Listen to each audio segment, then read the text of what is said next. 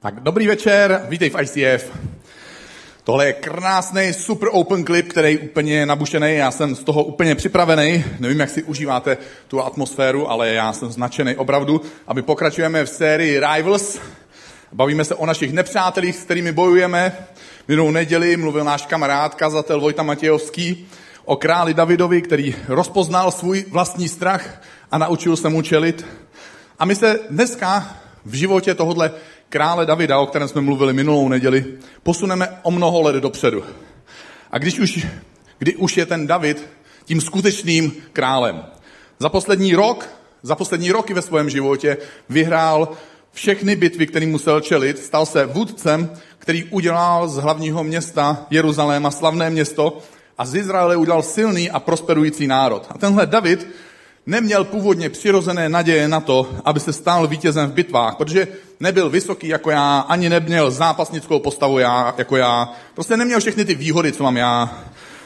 A neměl ta naděje na to být významný. Neměl naděje na to být významný ve své rodině, na tož v národě, protože byl nejmladší mezi svými bratry a v té době, v době dědičných práv, kdy nejstarší dědil všechno, ho tohle s jeho věkem a s jeho velikostí opravdu handicapovalo. Ale i tenhle David, který překonal nepřízeň osudu, dosáhl úspěchu a Bible o něm mluví a vypráví o něm všechny tyhle úžasné příběhy. Dokonce jako jediného člověka v Bibli ho nazývá, že byl mužem podle božího srdce. Nikdo v historii lidstva nedostal tenhle přívlastek. Ale nakonec i tenhle David selhal a jeho selhání se stalo startovní čárou pro všechna trápení, která měla následně v jeho životě následovat. A v druhé knize proroka Samuele se popisuje okamžik, kdy všichni izraelští bojovníci vyráží do války proti nepřátelským Amoncům. A David už vybojoval do té doby tolik bitev, tolikrát táhnul do boje, takže tentokrát si říká, taky si zasloužím odpočinek. Na tohle mám přeci právo. Tohle přeci každý pochopí. A tak zůstává v Jeruzalémě a nikdo se na něj nezlobí. A všichni jeho rozhodnutí respektují. David zůstává doma ve svém paláci a tak trochu se nudí. Dá si něco dobrého k jídlu, napije se možná nějakého vína, prochází se po pokoji, chvíli kouká z okna a uvidí něco krásného. Jeho palác je na kopci a jeho palác má také několik pater. A tak vidí dole pod sebou ploché střechy těch okolních domů. Izraelské domy nemají koupelny uvnitř a tak se lidé chodí koupat na střechy. A nedaleko od Davidova paláce bydlí voják se svojí manželkou Bačebou. Mně, když bylo 12 let, tak nebyl internet. A tak jsem, já vím, že vás to pobaví někdy, že nebyl internet, ale tak prostě tak starý jsem. A mělo to jednu výhodu, já jsem tím pánem neviděl žádný porno ve 12 letech na rozdíl od vás dnešních 12 letých. Jediné, co jsem kdy v životě do té doby viděl a z čeho mi padala brada, byl katalog spodního prádla z Německa. Sousedí si prostě přivezli z, návštěvy západního Německa katalog, ukazovali ho tajně svým sousedům, co všechno v tom e, zahnívajícím zkaženém západním kapitalismu mají, zatímco my jsme hrozně napřed, úplně pozadu a nemáme ani ty blbý rádia, jako mají oni. A pak, když rodiče druhý den byli v práci, my jsme přišli dřív ze školy, tak jsme šli k tomu sousedovi, že, k tomu kamarádovi, aby jsme si taky prohlídli tu úžasnou elektroniku a pak, aby jsme je rychle nalistovali to spodní prádlo teda. Takže to bylo všechno, co jsme viděli do té doby. Ale David měl tu smůlu, že měl vysokorychlostní internet a měl ho s 3D projekcí. A tak zahledne na dívku. Huh, ona se navíc koupe. Je, to je tak přitažlivý. A radši to nebudu vykreslovat víc nezavře svoje Windows, tedy okna, a dál se dívá. A po chvíli vydává královský rozkaz. Jak se jmenuje tato dívka? Okamžitě mi ji přiveďte. A přicházejí muži a říkají mu, je to Bačeba, je to, má manžela, jmenuje se Uriáš Chetejský, má otce, ten se jmenuje Eliam, má jméno a má dobrou pověst.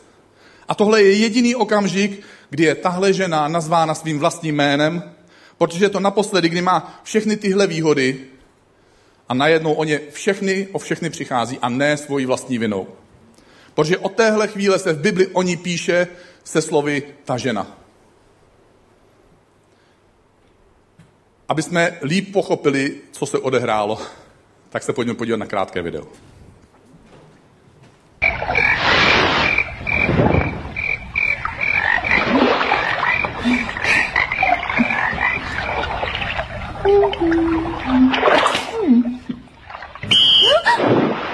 集合集合了，怎么还不动？全都睡着了，赶紧给我装死！老师，班长会事的啊！别别闹，还不动！走了走了，班长发飙了，走了走了，别去唱了。喂，阿莹啊，走了，集合了。小姐，对不起啊，嗯，请放开手，我要去集合了。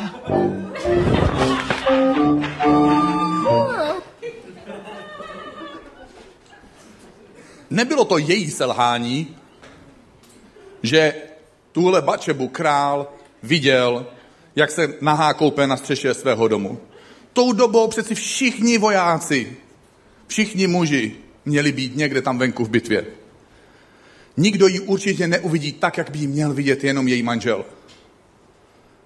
Nakonec dochází na sex, Bačeba nezůstává ale v Davidově posteli až do rána, že by byla uspokojená s hezkou vzpomínkou na romantický večer s možným, s mocným mužem, ale ještě uprostřed noci odchází z královského paláce.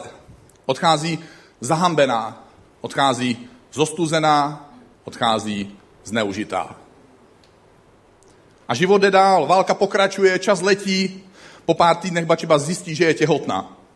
Běží do paláce za Davidem a říká, Davide, já jsem těhotná, co mám dělat? A David stejně jako někteří chlapi dneska nereaguje zrovna nejlíp. Posílá jí pryč, aby ji nikdo neviděl, že je s ní v nějakém kontaktu a píše dopis svému veliteli, veliteli svojí armády a je to jeho druhý královský rozkaz v tom období. A píše, toto je královský rozkaz. Pošli muže jménem Uriáš Ketejský okamžitě za mnou do paláce. Protože David má plán. My chlapi máme vždycky plán. Bačeby manžel Uriáš byl už týdny na bojišti, vojenská strava, vojenská, vojenské ubytování, žádný sex. Takže pojď Uriáši, tak dlouho si nebyl doma, tak dlouho si nebyl se svojí manželkou, jdi domů, uži si to, až zjistíš potom, že je těhotná, budeš si myslet, že je to tvoje dítě. Uriáše ale je loajální typ. Tou dobou jeho kamarádi někde bojují, odříkají si a strádají, a sice jsou na kilometry daleko, ale on je uvnitř svého nitra spojený s nimi. Přece si teď nebudu užívat. Sice mě pozval král, sice mi to řekl král, sice na to mám právo tím pádem. Samozřejmě to určitě všichni pochopili. Ale Uriáš nešel domů a ustal si mezi služebníky u brány královského paláce. Když se tohle David dozvěděl, tak se trochu lekl. A tak následující večer tak trochu přiložil pod kotel. Věděl, jak na chlapy, protože sám byl chlap. A říkal, Uriáši, pojď, dneska večer dáme si spolu véču, napiješ se trochu vína, ve skutečnosti on mu nalil hodně vína, protože ho chtěl opít, protože většina lidí, když se opije, tak ztratí svůj charakter někde na dně láhve. Navíc pustím ty 3D internetové tanečnice, to tě trochu rozehřeje a pak půjdeš domů. Ale ani tak Uriáš neskončil ten večer doma ve svoji posteli, protože i v takovém stavu dokázal být loajální svým předsevzetím. A tak David nakonec posílá Uriáše zpátky do boje a dává mu zapečetěný třetí královský rozkaz. A když velitel armády převezme od Uriáše tenhle rozkaz a otevře ho, tak nemůže věřit svým vlastním očím. Protože v něm čte, pošli Uriáše do bitvy, pošli ho do první linie. A až bude bitva nejtuší, rozkaž svým vojákům, aby ustoupili, aby Uriáš zemřel rukou našich nepřátel. A všechno se stalo tak, jak si král přál. David pak pozval Bačebu, aby u něj bydlela, nakonec mu porodila syna. A tehdy za ním přichází prorok Natanael a vypráví mu příběh. V jednom městě žili dva muži. Jeden bohatý a jeden chudý. Bohatý měl velikou spoustu ovcí a dobytka. Chudý neměl nic, než jednu malou ovečku, kterou koupil a choval. Vyrůstala u něj s jeho dětmi. Z jeho skromného pokrmu jedla, z jeho poháru pila, v jeho klíně spala, jako by byla jeho dcerou. Jednou k onomu boháči přišel pocestný. Jemu ale bylo líto vzít a připravit pro hosta jednu ze svých ovcí nebo dobytka. A tak vzal ovečku onoho chudáka a tomu příchozímu ji připravil. David se na toho muže rozhněval a řekl, přísahám při živém Bohu. Tenhle muž musí zemřít a musí splatit tu ovečku čtyřnásobně, protože to, co spáchal, je hrozné, protože neměl slitování. A Nátan řekl Davidovi, ten muž si ty. A David až teď si uvědomil, že to, co udělal, se nelíbí Bohu. David byl výjimečný král. Byl výjimečným králem a člověkem až, až do posud, až do tohohle období. Ale v tomhle okamžiku zneužil moc, kterou mu Bůh svěřil. Ty a já, my máme také unikátní moc. Máme různé dary, máme dovednosti. Máme schopnosti dělat věci, které někteří jiní lidé neumí.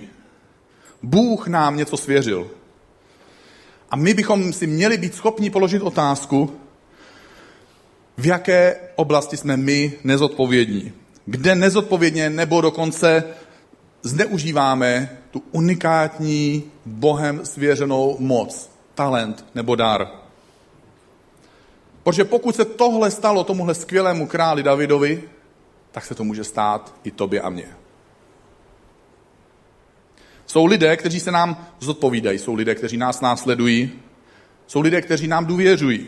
Oni nám věří, jsme pro ně vedoucí ve firmách, jsme pro ně vedoucí v církvi. Jsou lidé, kteří se na nás polehají v naší rodině. Každý z nás nějakým způsobem někde vládneme nějakou mocí. My máme poziční moc. Máš titul, máš nějakou pozici ve firmě nebo v organizaci, někde na dveřích máš nalepený svoje jméno s tím názvem té svojí pozice, nebo tady v ICF nosíš cedulku, máš tam napsanou tu pozici, které, kterou, kterou tady hraješ. Nebo naše vztahy nám dávají moc a vliv. Když znáš se dobře třeba s nějakým majitelem nějaké firmy, nebo, nebo tvůj nadřízený vedoucí může být, být tvůj kamarád, přítel. A někdy se takovýhle vliv dá snadno manipulovat nebo snadno zneužít. Taky dnešní svět je světem informací. Kdo řekne, novou informaci jako první, ten, ten je king, ten vyhrává, sklízí odměnu. Kdo ví o změnách a záměrech v obchodní společnosti, ten z toho může profitovat. Kdo má o někom jiném nějaké tajné informace, může toho člověka ovládat a může nad ním mít výjimečnou moc. Také máme intelektuální moc. Někteří lidé v sobě snoubí perfektní souhru dovedností, vědomostí a určitého druhu přístupu k věcem že kdyby právě oni opustili firmu nebo organizaci, tak by to významně celou tu firmu omezilo nebo zpomalilo. Třeba tady dneska v neděli, tady jsou lidé v technických týmech, kteří používají věci, které sotva tak vím, jak se zapínají, říkají k tomu slova, který často nevím, co znamenají. Kdyby tady nebyli, tak bychom neměli takovou celebration, jaký máme rádi. Taky máme finanční moc. Jsou lidé, kteří mají tak velké zdroje, že mohou pomáhat financovat úžasné věci.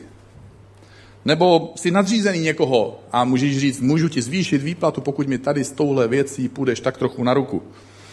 Nebo rodiče to někdy dělají, možná to rodiče udělali vám. Běž už konečně spát. Běž spát a já ti slibuju, že ti zítra koupím cokoliv budeš chtít. Hlavně už zalez do té postele. Máme taky duchovní moc, protože je to tak jednoduché manipulovat z pozice vedoucího v církvi. Nebo z pozice člověka, který žije s Bohem déle.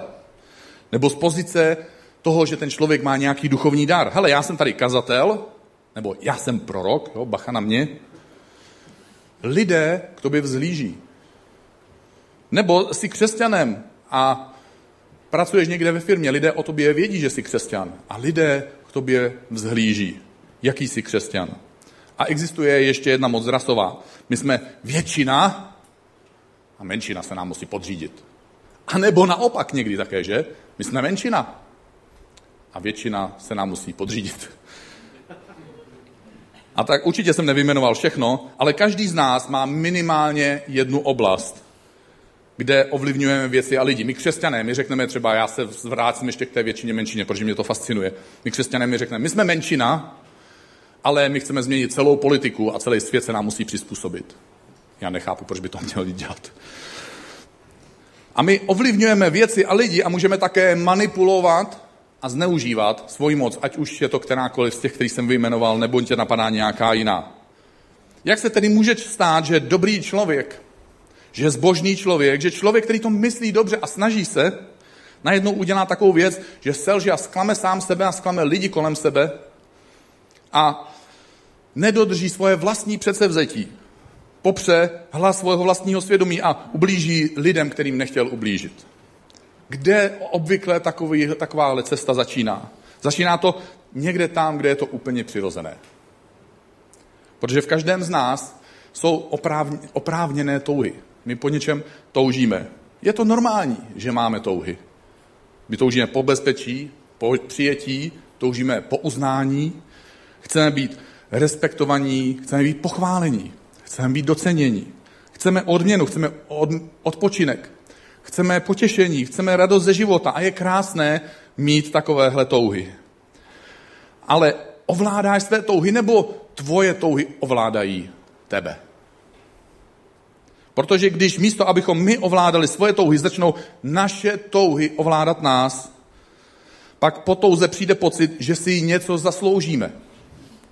Začne myšlenkou, bylo by hezké to mít, a pokračuje to myšlenkou, ale já si to zasloužím. Já jsem se tolikrát snažil a teď si zasloužím, aby se snažil taky někdo jiný, ne? Což je samozřejmě pravda. Samozřejmě, že si to zasloužíš. Současně se hodně často děje, že po tomhle kroku přijde ten další krok a to je, že já bych si to přál mít, já si to zasloužím, ale já to také musím mít. Toužím potom mít potěšení, zasloužím si mít potěšení, musím mít potěšení. Toužím po lásce, zasloužím si lásku, musím mít lásku. Toužím, aby o mě někdo pečoval, zasloužím si, aby o mě někdo pečoval, zařídím si to, aby o mě někdo pečoval. A začneš dávat jiné královské rozkazy. Budeš dělat jiná rozhodnutí a budeš překvapený, překvapený a lidé kolem tebe budou překvapení. Co se to děje a jaké to má nakonec následky. Druhé knize proroka Samuele je hned na začátku tohohle příběhu odpověď na to, proč král David selhal. Píše se tady na jaře, když králové vyrážejí do boje, poslal David Joába se svými vojáky a s celým Izraelem rozdrtit Amonce. Oblehli tedy Rabu, ale David zůstal v Jeruzalémě. David se dostal do situace, kdy úspěch, kterého dosáhl, předběhl jeho charakter. Úspěch, kterého dosáhl, předběhl jeho charakter a on si řekl, už jsem tak úspěšný, že už nemusím. Už nemusím do bitvy. Už jsem jich tolik vybojoval. Už nemusím číst Bibli, už ji celou znám, už jsem ji čet. Už nemusím do církve, už jsem všechno slyšel. Už se nemusím snažit. Taky mám své touhy. Taky mám svoje práva. Americký bavič a autor nejúspěšnější komediální série Dave Chappelle začínal ve stand-up komedii a vypracoval se, stal se bavičem, který prodal nejvíc DVD nosičů v oblasti zábavy a komedie. Americká televize s ním natočila dvě série sitcomů, které byly úžasně populární. Můžete se na některé ústřižky jeho sitcomů podívat.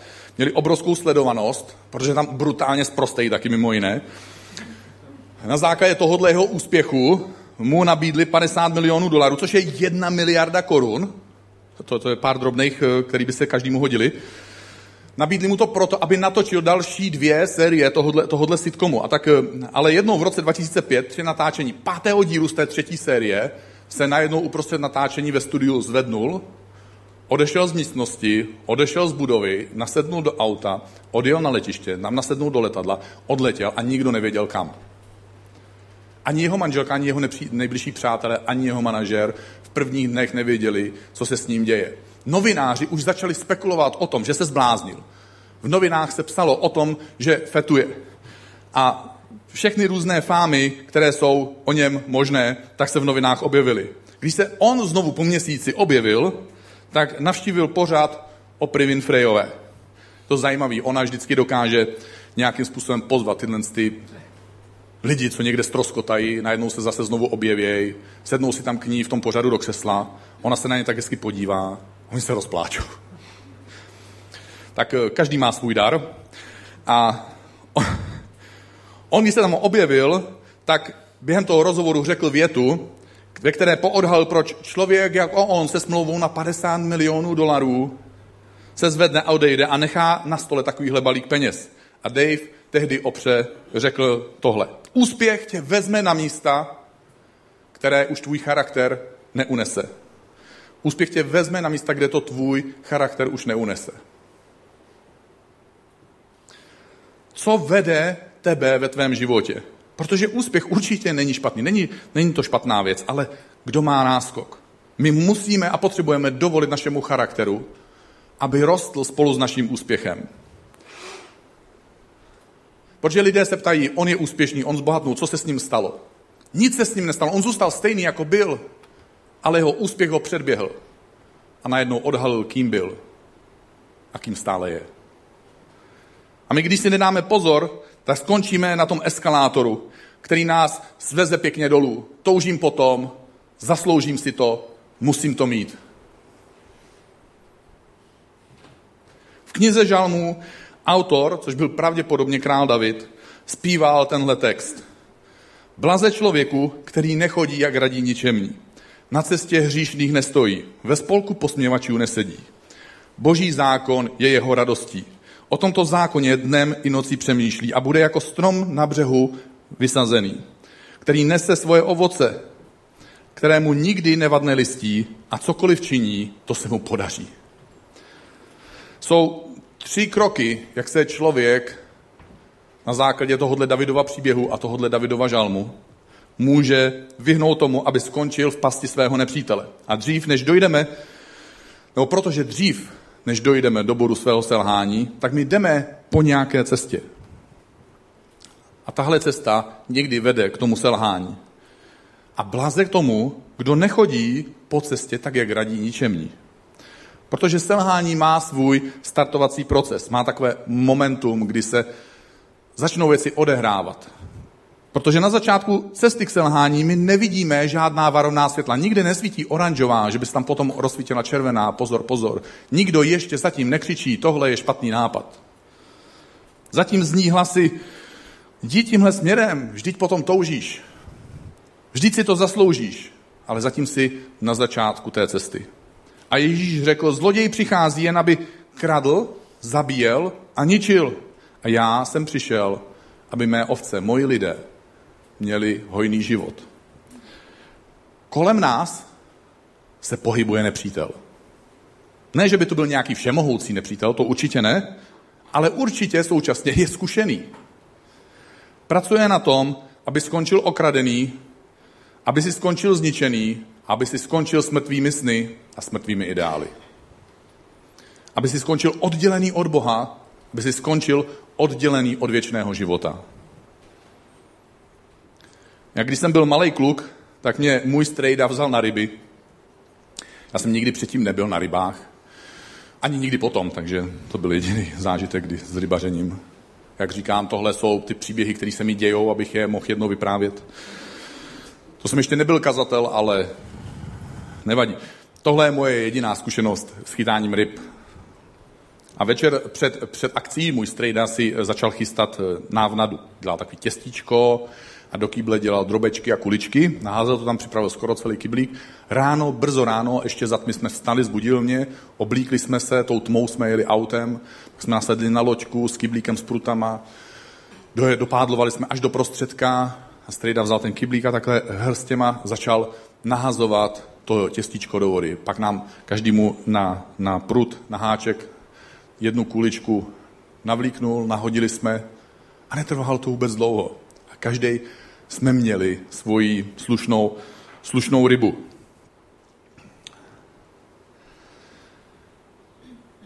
Ryby papaly a prostě nevěděli, že jedna z těch kuliček má v sobě háček. Král David nepojmenoval svoji touhu. On měl touhu po pohodlí, měl touhu být sám a měl touhu strávit noc s ženou v posteli. A každá tahle touha sama o sobě není vůbec špatná. Ale najednou získal dojem, že si to zaslouží a pak se dostal do podu, kdy si to prostě musel vzít. Bez ohledu na okolnosti. Zkus svoji návnadu pojmenovat. Co je tvoje touha, která tě nakonec dostane do situace, ve které nechceš být? Do situace, ve které podlehneš. Protože návnada to není něco, co je automaticky špatná věc. Ale ty nejspíš víš, která návnada obvykle leží na začátku tvojí cesty až k selhání. Druhý krok, který můžeš udělat, aby se vyhnul selhání, je, že si přehraješ budoucnost. Já si zkouším představit tu rybu v jezeře. Jo, je ráno, ona spala celou noc, užívala si tu chladnou vodu, která jí obeplouvá. Zbudí se, co to cítím? Jo, víte, jak to je ráno. Vidíte, že pořádně nic nevidíte ještě. A vy jste ještě byla tma, my jsme byli rafinovaní. Takže cítíte nějaký jídlo. Jídlo je tady, takže to byly chlapy ryby, určitě to nebyly holky ryby. Říkali si to, cítím jídlo. Jo. Je lednice. A takže ryba se vydává. Jo, papa je jeden drobek za druhým, kuličku za kuličkou. Hops, je, je, háček. Hops, je, je, já někam jedu. Hops, už jsem nad vodou. Je, je, e, nějaká loďka. Lapám po dechu, teda vlastně po vodě. E, pic. Mě kleplo. Pak se svezu na břeh, pak se svezu autem, v igelice se prolítnu až do čtvrtého patra, pak mě potká nůž, otevře mě, vykuchá ze mě všechno hnusný, konečně jsem čistá. Naporcujou jí, hodí na mrazáku. Za týden, 14 dní, dva měsíce ji vytáhnou, jaký blbeček to skazí a nikdo to nežere. A skončím v popelnici. Zkus si občas přehrát svoji budoucnost. Když po něčem toužím, tak to přeci není problém. Navíc si to zasloužím. Takže to musím mít a jdu si to vzít. Co je komu do toho? Mám přece taky svoje práva. Král David si nepřehrál svoji budoucnost. Až prorok Natanael mu ji musel přehrát v tom příběhu. Tehdy si král David uvědomil a zhrozil se, co udělal. A třetí krok, který jsme v tom žalmu před chvíli četli, když si četl Bibli, který jsme před chvíli četli, je, aby si přemýšlel. Přemýšlej. Když si čteš Bibli, a tady musím s Andrejem poprat, protože budeme na křižovatce. Pojď, Andrej. Jo, máš přednost. Prostě klávesy vždycky vyhrávají.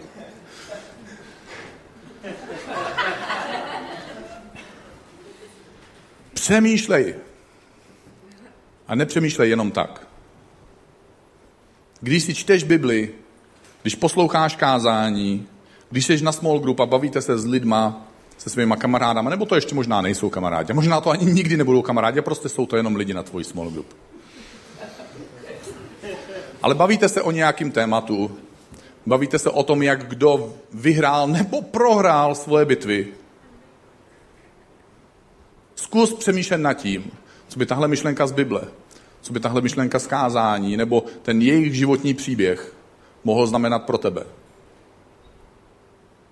Protože máme nepřítele. On tě velice dobře zná. A připravil návnadu, na kterou budeš reagovat právě ty. Dokonce ve skutečnosti je něco ve tvém životě, na co už tě jednou nachytal.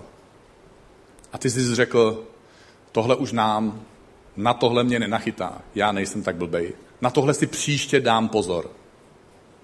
Ale on ví, tohle je jeho slabina. Proč bych vymýšlel něco nového? Teď tohle vždycky funguje.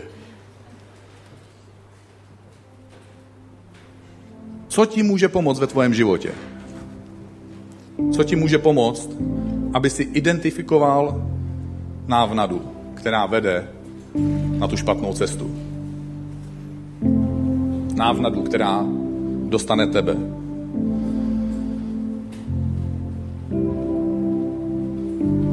Protože zatím ještě na začátku cesty nesvítí varovná světla, nikdo nekřičí dej si pozor.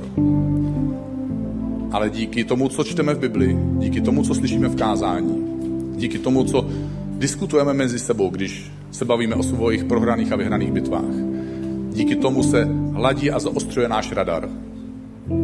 A my jsme schopní ještě dřív, než se rozsvítí červená, než se rozsvítí oranžová, než někdo řekne, tohle je špatný nápad, jsme schopní cítit a někdy často i říct. A věřím, že jste to každý z vás zažili, když jste si řekli, po té, co jste to udělali.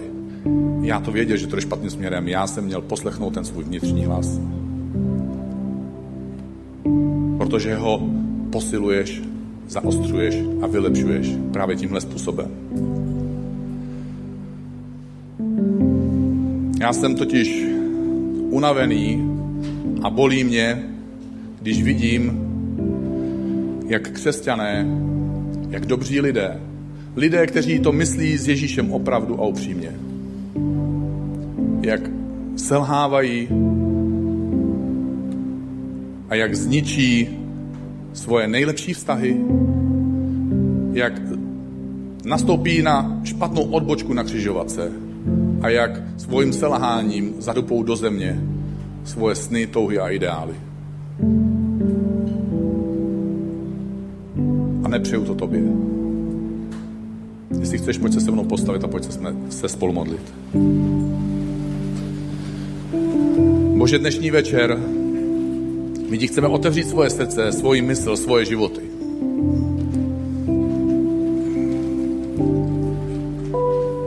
Bože, chceme vnímat tebe a chceme vnímat tvůj hlas, ať už to znamená cokoliv. Chceme se naučit pojmenovat to svoje selhání. Chceme se naučit přehrát si tu budoucnost, která nás čeká. A chceme se naučit přemýšlet o tom, když čteme Bibli, o tom, když posloucháme kázání, o tom, když se bavíme s kamarádama na small group.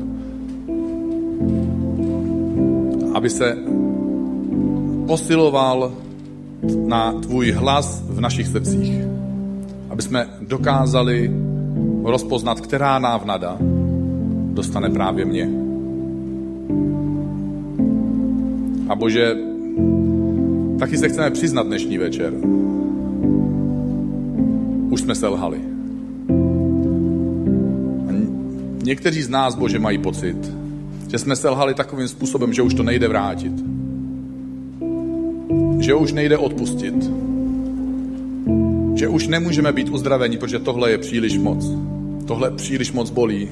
Škoda je příliš velká. Příliš mnoha lidem bylo příliš moc ublíženo. Bože, a my přicházíme k tobě a chceme ti otevřít svoje srdce.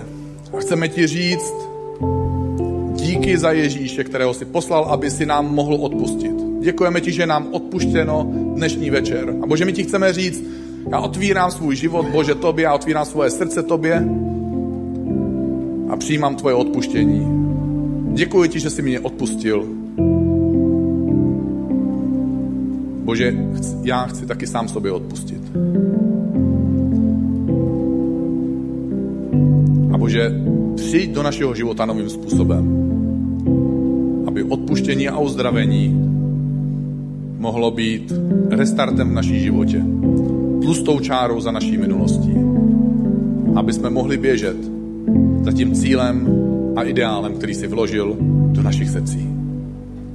Amen.